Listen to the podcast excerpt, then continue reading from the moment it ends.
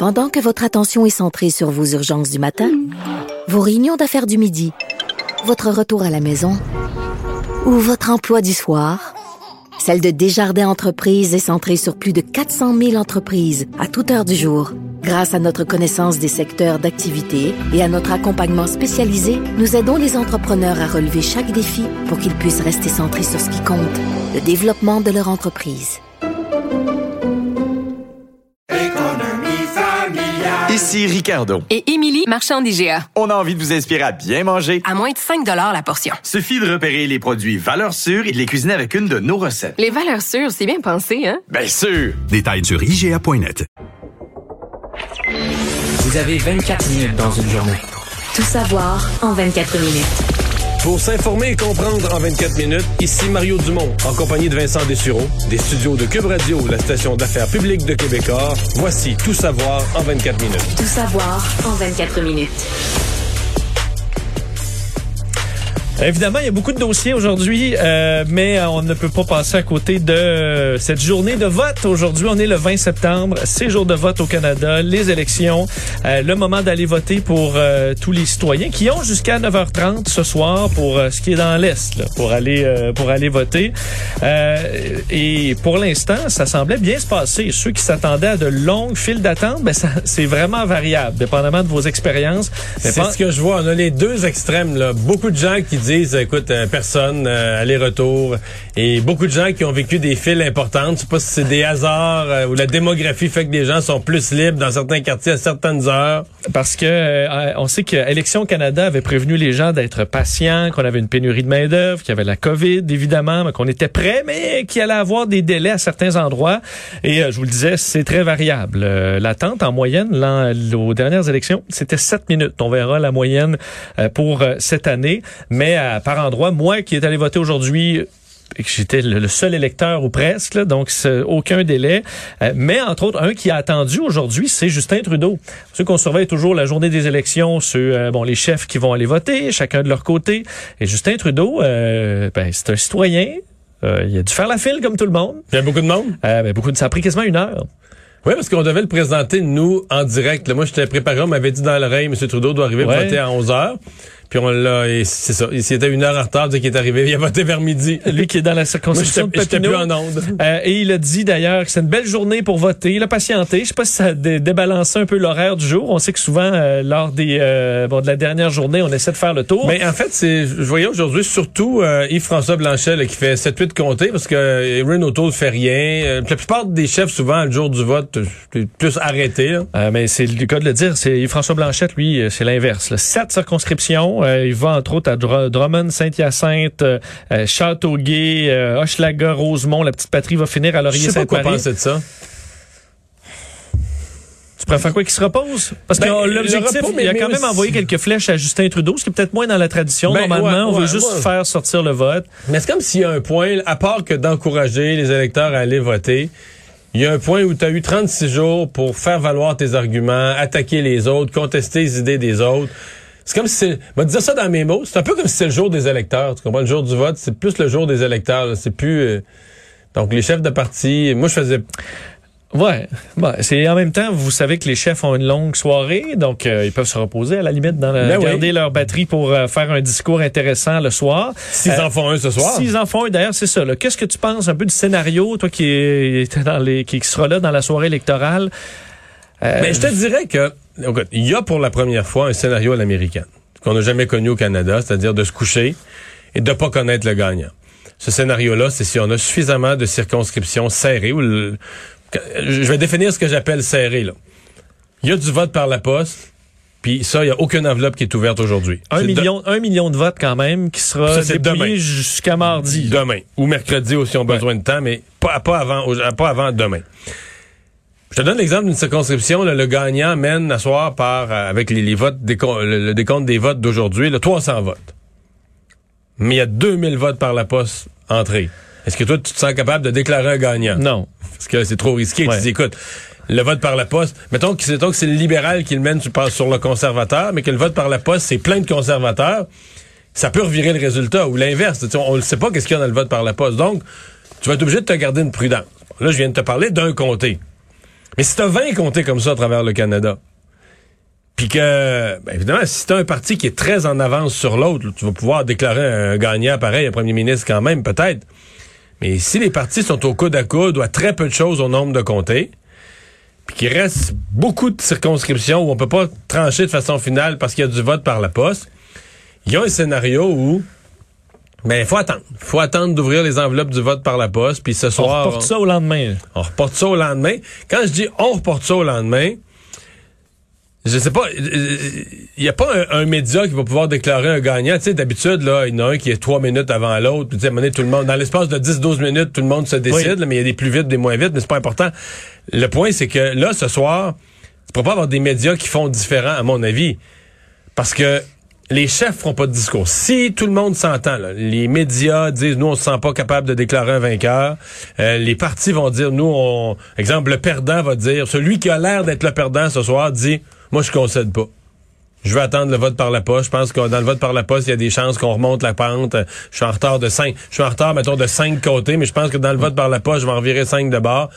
Ouais, parce que là, on sait pas non plus il sera de quelle tendance ce vote par la poste là. On n'a pas. Non, il y a aucun historique. C'est ça. Normalement, on sait dans les certains types Ben de oui, votes euh, par anticipation, ok, c'est plus libéral. Dans certains coins, ça va être plus d'un côté que de l'autre. Là, le vote euh, Aucun par la historique, on poste, n'a jamais eu. On avait, en fait, on avait des tout petits nombres avant, là, mais on n'a jamais eu en masse comme ça. C'est la première fois qu'on fait l'exercice. Il y a quand même beaucoup d'inconnus là. Parce qu'on a vu les sondages n'ont pas beaucoup bougé, mais c'est un peu un indice que, OK, on est en pandémie, euh, le taux de participation, on- il On va sait pas de quoi, on sait pas trop. Le Il n'y a aucun par- parti qui a un vrai momentum, qu'on sent qu'il s'en va gagner là, tu sais, avec le, le- le- le- haut du pavé. Est-ce qu'il peut arriver un scénario vraiment là euh, qu'on n'attendait pas? Oui. En fait, des scénarios qu'on n'attend pas. Ben, en fait, il peut y avoir des scénarios extrêmes là, de quasi-égalité, ou tu sais, donc un gouvernement minoritaire, mais faible, faible, faible, faible. Mais l'autre scénario qu'on n'attend pas, c'est un gagnant clair. Et parce que là, on a l'impression que ça va être serré. Donc, que ce soit pas si serré que ça. Et ça, ça peut dépendre notamment du taux de participation. Quel parti a ses électeurs plus motivés?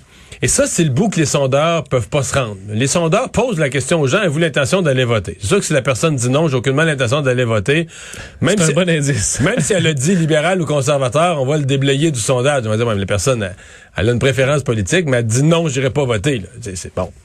Mais il y a bien des gens qui disent oui, je vais aller voter. Donc l'intention est d'aller voter. Mais ça, c'est je te dirais, à peu près dans une élection, 80% des gens disent oui, j'ai l'intention d'aller voter.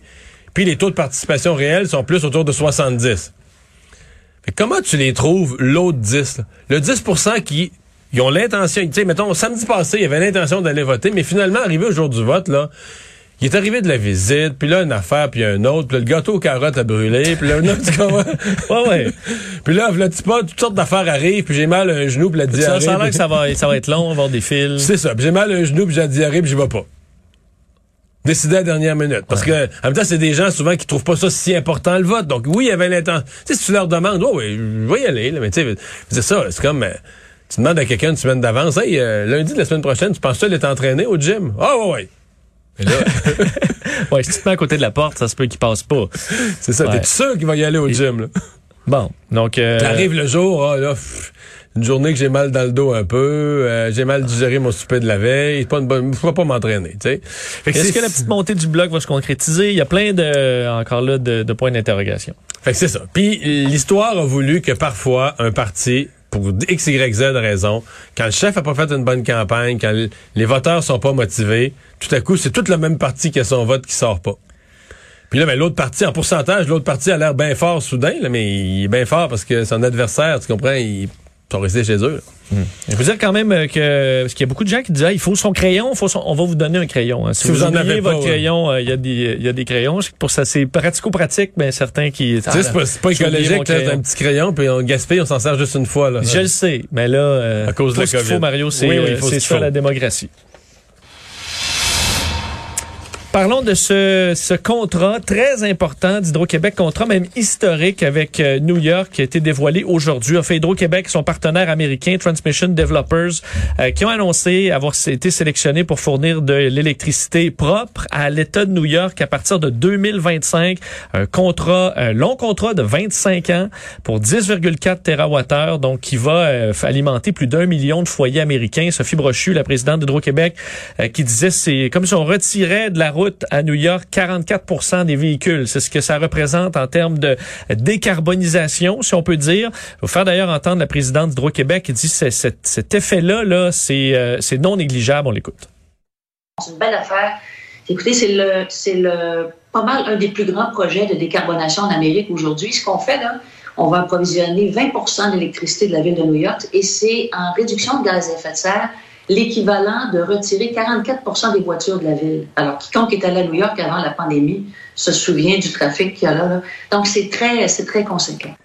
Et là, il euh, ben, faut que le projet se concrétise. On sait que le projet au Massachusetts a été, euh, c'est compliqué, beaucoup d'embûches. Un projet qui, par lui, contre, l'avantage de celui-ci, ce sont les lignes enfouies. Enfouies au complet dans la partie américaine, euh, ce qui n'est pas le cas dans ce contrat immense euh, également d'exportation d'électricité au Massachusetts, 9,45 TWh pendant 20 ans. Contrat qui lui est chiffré là, à peu près, on, enfin, on l'évalue à à peu près 10 milliards de dollars, donc ça vous donne euh, américain, ça vous donne un peu une idée de l'ampleur. Mais l'autre, celui de New York, est plus gros. plus gros. Et, et celui-là, c'est 545 km de lignes enfoui entre la frontière canado-américaine et la ville de New York. Euh, et là, euh, c'est ça, ça facilite l'acceptabilité sociale, mais il y a des embûches. On veut quand même vendre le fait qu'il y aura des emplois créés aux États-Unis pour bâtir tout ça, là, 1400 emplois. On va également créer des fonds euh, de millions de dollars américains pour former des gens dans les communautés pour pouvoir travailler sur le projet, amélioration de l'état de santé du lac Champlain, du fleuve Hudson. Alors, on veut vraiment là être le plus vert possible pour contrer, entre autres, la compétition euh, des, de l'industrie des hydrocarbures, particulièrement du charbon, qui fournit cette électricité-là en temps normal et qui euh, ben, se bat contre ce genre de projet-là depuis, euh, depuis longtemps. D'ailleurs, la partie québécoise, où il y aurait pu avoir des problèmes, entre autres avec la communauté Mohawk de Kanawake, on s'est entendu pour être copropriétaire de la ligne qui va se rendre jusqu'aux lignes américaines et la communauté de Kanawake qui va bénéficier de retombées économiques pendant 40 ans sur ce dossier-là.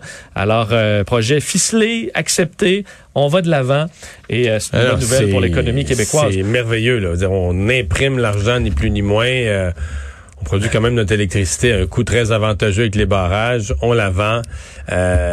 et c'est un gain environnemental. Je vais te dire, par exemple, à mon avis, là, je vais te prédire une controverse à venir. Oh!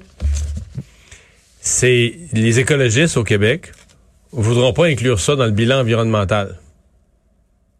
Le gouvernement va vouloir dire, ben oui, mais nous, là, euh, le Québec, dans notre contribution, notre réduction de gaz à effet de serre, notre bilan environnemental, là, ce qu'on fait comme comme décarbonation de, de, de, la ville de New York, c'est une contribution qu'il faut compter. Là. Les non, parce que c'est pas chez nous. C'est pas chez nous. On va dire c'est pas chez nous. Mais c'est que la planète, c'est global. Ah! Ils vont, vouloir quand même que tu, euh, ils vont vouloir quand même que tu te promènes en bicycle. Est-ce qu'on pousse d'autres projets hydroélectriques là? Aujourd'hui, Sophie Brochu disait euh, non. Avec ce qu'on a présentement, on est, c'est suffisant pour pouvoir se, se, servir nous-mêmes pour les décennies à venir et pour pouvoir servir ces contrats-là aux États-Unis. Mais est-ce qu'il y a des nouveaux projets importants qui vont voir le jour? Euh, Ce sera à suivre. Tout savoir en 24 minutes. Euh, bilan de la COVID aujourd'hui, 679 euh, nouveaux cas. Euh, par rapport à la semaine dernière, on était à 635. Donc petite hausse, mais dans les derniers jours, on a on a pas mal la Depuis deux semaines, ça monte plus beaucoup. Ça monte plus beaucoup. On avait vraiment frôlé le 1000 le samedi, pas le dernier, l'autre. mais depuis ce temps-là, on est plus dans les 800. donc c'est une, une tendance qu'on va surveiller. On espère que ça va se poursuivre en ce sens. Donc la légère hausse, mais on verra dans les prochains jours. Un décès de plus, trois personnes de plus hospitalisées cinq personnes de plus aux soins intensifs, mais ça avait baissé un peu dans les derniers jours aux soins intensifs, donc on est toujours en bas de 100. Euh, en Ontario, c'est 610 euh, nouveaux cas aujourd'hui et euh, deux décès, donc c'est la situation présentement au Canada et au Québec. parlons vaccin, parce qu'aujourd'hui, nouvelle importante concernant le vaccin Pfizer BioNTech du laboratoire américano-allemand sur la vaccination des plus jeunes. Présentement, on peut vacciner à partir de 12 ans, on le sait, ça inquiétait par rapport à la rentrée qu'on se retrouve avec une population là, jeune et non vaccinée qui ça peuvent se transmettre. Euh, ça inquiétait et c'est pas mal arrivé. Euh, oui, oui, fait, les cas ça s'est produit pas mal. Il y a des cas qui se promènent, donc on a très hâte euh, dans la santé publique de pouvoir vacciner les plus jeunes. Et là, on fait un pas en avant important, puisque Pfizer dévoilait aujourd'hui des chiffres d'une quand même étude importante. Là, 4500 enfants entre 6 mois et 11 ans dans quatre pays, États-Unis, Finlande, Pologne et Espagne. Et on arrive à la conclusion que le vaccin, chez pour l'instant les 5 à 11 ans est efficace, euh, réponse robuste en anticorps neutralisant la maladie, vaccin sûr, bien toléré. Enfin, on dit c'est à peu près le même effet à dose euh, diminuée. C'est à peu près un tiers de la dose qu'on donne à un adulte. Mais avec la dose diminuée, ça équivaut à une pleine dose pour des 16 à 25 ans. En termes de réponse immunitaire, très efficace. Euh, donc ça, c'est pour les 5-11 ans, ce qui va amener une demande euh, aux autorités de santé publique euh, de pouvoir l'approuver pour pouvoir euh, de donner les injections aux plus jeunes. Et là, suit rapidement des euh, données pour les 2-5 ans et les 6 mois à 2 ans. Alors l'objectif, ce serait vraiment de vacciner les gens à partir de 6 mois. Aujourd'hui, un des principaux experts de la COVID aux États-Unis, un docteur Jacques, qui disait, euh, si tout se passe bien pour les États-Unis, son ex- ce qu'il souhaite, c'est que son enfant de 9 ans soit vacciné d'ici l'Halloween. Alors, ça arrive quand même bientôt. Ça, ça me paraît vite. Parce ça, ça que- me paraît vite parce que Pfizer a, a déposé aujourd'hui, comme un communiqué, un résumé, là, mais n'a pas encore déposé à la FDA ou à Santé Canada toute l'étude avec les chiffres, etc. Et il me paraît qu'à partir du moment où les autorités reçoivent ça, que ce soit la FDA, c'est au moins trois semaines. Ben, c'est ça, D'études, là- révision, vérification. C'est 31 octobre. Ouais, peut-être. un peu de C'est temps. limite, c'est Euh, limite. ouais. On verra au Canada. En Israël, entre autres, on donnait déjà des vaccins Pfizer aux 5 à 11 ans qui avaient des euh, problèmes, des complications graves, entre autres possibles liées à la COVID. là. Et euh, pour l'instant, ça se passait très bien. Moderna fait la même chose. On sait que Moderna a de très bons chiffres pour les pour les adultes. Euh, on fait le, le, le- le même type d'évaluation en cours. On n'a pas encore les données. On peut penser, par contre, qu'on arriverait à des euh, données assez similaires. Alors, c'est une bonne nouvelle. Ça va, on va de l'avant et d'ici peut-être euh, les prochains mois, C'est on une, bonne- une nouvelle en termes de, de, de, de ralentir la propagation de la COVID-19 dans le milieu scolaire. là. Oui, et comme nous, on a un taux de vaccination très bon, ben, si on peut avoir le même taux de vaccination chez les 12 ans et moins, là, on se retrouve avec une population réellement ça, ça va être vaccinée à difficile. 80 Ça va être difficile. Je pense qu'il y a beaucoup de parents qui vont être plus réticents avec leur tout petit qu'avec eux-mêmes. Ouais, sauf que les 12-17 sont vraiment vaccinés beaucoup. Oui. Euh, c'est quand même des jeunes. On verra. Ouais. Je vois plus sceptique. Mais non, mais c'est parce que j'entends des parents qui ont euh, qui ont même pas euh, qui ont jamais hésité à se faire vacciner eux-mêmes, qui ont jamais été d'aucune manière anti-vaccin ou hésitants au vaccin ou quoi que ce soit, qui sont partis quand c'était le temps, à la date, sont partis pour aller se faire vacciner, ils ne sont pas posés de questions. Mais ils vont probablement faire vacciner leurs enfants. Mais ils se posent plus de questions. C'est pas se la même chose. plus de questions. En même temps, pour les plus jeunes, c'est t'as les vaccins les plus frais en mémoire. Là. Parce Ouais, que ouais. souvent, tu leur en donnes plein de vaccins, contrairement aux adultes. Euh, toujours concernant la COVID, parlons de la frontière. Frontière avec les États-Unis ou les frontières, parce que là, aujourd'hui, la Maison-Blanche euh, faisait un suivi sur ces règles concernant l'entrée euh, aux États-Unis. On sait que euh, la frontière avec, le Canada est, euh, bon, est fermée pour les voyageurs non essentiels vers les États-Unis. Ce n'est pas le cas de l'autre côté. On sait qu'on accueille ces touristes-là américains, mais euh, ce n'est pas réciproque. Malheureusement pour le Canada, ça va se poursuivre. On décide de prolonger une nouvelle fois aujourd'hui jusqu'au 21 octobre euh, cette fermeture de la frontière aux voyages non essentiels. Par contre, on assouplit, ben, ça dépend comment on voit ça, on assouplit euh, l'arrivée de ressortissants étrangers vaccinés. Donc, euh, on va dire parfait. Les pays où c'est interdit là, d'arriver en tant que touriste non, essen- euh, non, non essentiel, c'est interdit. Notamment toute l'Europe. toute l'Europe. En fait, ça touchait 33 pays. euh, donc, ça touchait beaucoup de monde. Ça causait d'ailleurs des problèmes. On peut penser aux familles qui sont pas réunies. Et là, euh, on, on dit tout le monde pourra rentrer aux États-Unis. Tout ce qu'il faut, c'est avoir ces deux doses de vaccin, incluant le vaccin euh, AstraZeneca, même si aux États-Unis, il n'est pas approuvé. Par contre, ça faisait aujourd'hui critiquer le représentant démocrate de l'État de New York au Congrès américain, Brian Higgins, qui disait euh, c'est le temps d'ouvrir la frontière aux Canadiens. Euh, et lui qui, bon, tout près serait bien content de voir des Canadiens euh, descendre au sud de la frontière, dit que c'est inexplicable qu'aucune annonce sur l'assouplissement des restrictions euh, au point d'entrée terrestre au Mais Canada moi, mon ne soit idée faite faite aujourd'hui. Là. C'est qu'ils ont décidé, pour pas insulter les Mexicains, parce qu'ils ont suffisamment de problèmes avec les Mexicains à la frontière, là, pour d'autres raisons qui n'ont rien à voir avec la COVID, le problème d'immigration illégale, etc. Ils ont décidé de pas faire suer les Mexicains avec des standards différents à la frontière nord et à la frontière sud. Je pense que le Canada, on est pris avec ça. Parce que la situation actuelle, elle est absurde. il y a plein de COVID aux États-Unis. C'est beaucoup plus sous contrôle au Canada. Nous, on laisse rentrer, nous, on laisserait rentrer un touriste qui arriverait de la Floride ou du Texas ou du Mississippi ou des États où il y a plein de COVID. Alors qu'ici, regarde, c'est pas parfait, là, on a de la COVID, mais pas, c'est beaucoup plus sous contrôle, puis on peut, peut pas aller aux États-Unis, ça n'a pas d'allure. Ouais. Et le système pour entrer au pays ressemblera beaucoup à celui euh, pour euh, le, du Canada. C'est-à-dire que tu, si tu arrives de l'extérieur, un Européen, par exemple, doit faire un test 72 heures avant son vol, être doublement vacciné. Mais il y aura une possibilité pour les non-vaccinés d'entrer aux États-Unis, incluant quarantaine, donc de lourdes règles qui permettront quand même d'entrer au pays. Euh, toujours relié à la COVID, on annonçait aujourd'hui, c'est Sonia Lebel, la ministre responsable d'administration gouvernementale, que le retour en présentiel euh, des employés du gouvernement, euh, fait de la fonction publique, était reporté. On se souvient qu'on voulait ramener les, euh, les gens en présentiel euh, au mois de septembre. Ça a été repoussé à octobre et maintenant c'est repoussé à une date ultérieure. On dit évidemment en raison de la situation épidémiologique, quatrième vague.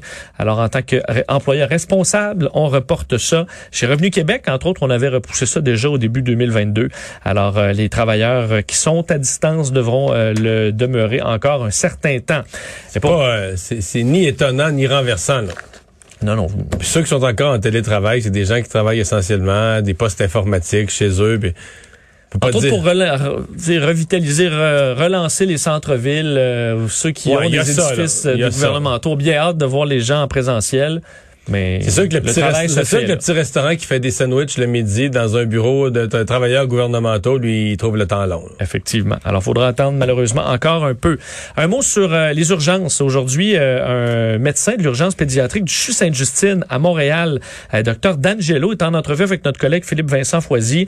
Et lui, euh, ben, rappelle que les aux, aux parents là, qui ont des enfants, souvent des jeunes enfants qui, euh, en bas de deux ans, là, ont été un peu dans, la COVID tout le temps, ont peut-être pas vu leur médecin de famille dans les derniers mois et là se présentent aux urgences avec des symptômes de rhume ou de gastro qui ne devraient pas se présenter à l'urgence euh, du CHU Sainte-Justine. On peut voir ce, ce même genre d'événement dans les urgences un peu partout au Québec. Des parents peut-être un peu trop stressés au départ. Et aussi, je vais vous faire entendre Dr D'Angelo qui euh, veut que les médecins de famille accueillent leurs patients. Dans certains cas, les parents euh, se retrouvent sans autre possibilité et se ramassent à l'urgence qu'on veut éviter. On peut l'écouter. Il y a encore des situations qui euh, qu'on voit euh, à l'urgence euh, de parents qui nous consultent et qui nous disent ben j'ai essayé, j'ai essayé d'appeler en clinique, puis ils ne pas me recevoir. Je crois que ce serait bien si tous les médecins puis les cliniques soient prêts à recevoir ces patients-là. On n'a pas l'impression de se répéter du tout. Là. Non, c'est ça, effectivement. Euh, on dit des parents qui, eux, euh, sont, gèrent, voient le, le moindre symptôme puis amènent leur enfant à l'urgence pour un rhume. Là, ça devrait pas être l'urgence pour euh, les parents.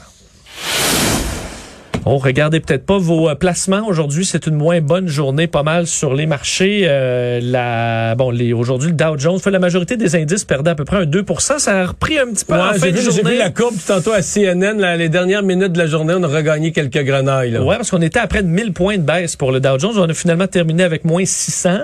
Euh, pourquoi? Ben, la peur d'une euh, contagion sur les marchés de ce qui se passe avec l'immobilier chinois Evergrande, qui est euh, une compagnie de bon qui est endettée, là, fait un promoteur immobilier gigantesque chinois, endetté, là, mais pas à peu près 260... Non, il est endetté comme un pays. Là. Ben, c'est ça, c'est des centaines de milliards euh, de dollars de dettes. Et on y voit un peu comme un euh, Lehman Brothers là, chinois qui avait causé un peu cette La la, la crise faillite qui a causé la financière aux crise financière en 2007. Euh, donc une réaction en chaîne qui pourrait entraîner les marchés euh, avec elle, de sorte qu'aujourd'hui là, Mais ça fait quelques semaines, la Chine, là, il y a eu les technologiques chinoises, parce que le gouvernement s'en mêle.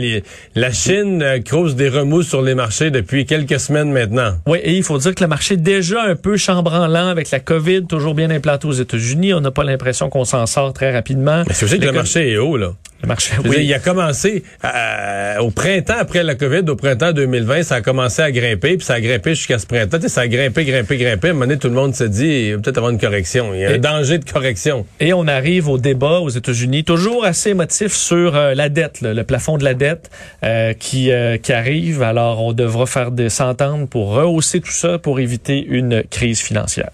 Euh, et euh, un mot en terminant sur cette histoire, Mario, qui a tellement fait jaser, qui a captivé un peu les Américains depuis... Avec euh, raison, là. euh, ouais, c'est mystérieux. L'histoire de Gabi Petito, Gabrielle Petito de son vrai nom, américaine de 22 ans, influenceuse qui part avec son copain euh, faire un road trip en van, là, la van life, en partance de New York vers les grands parcs de l'Ouest américain.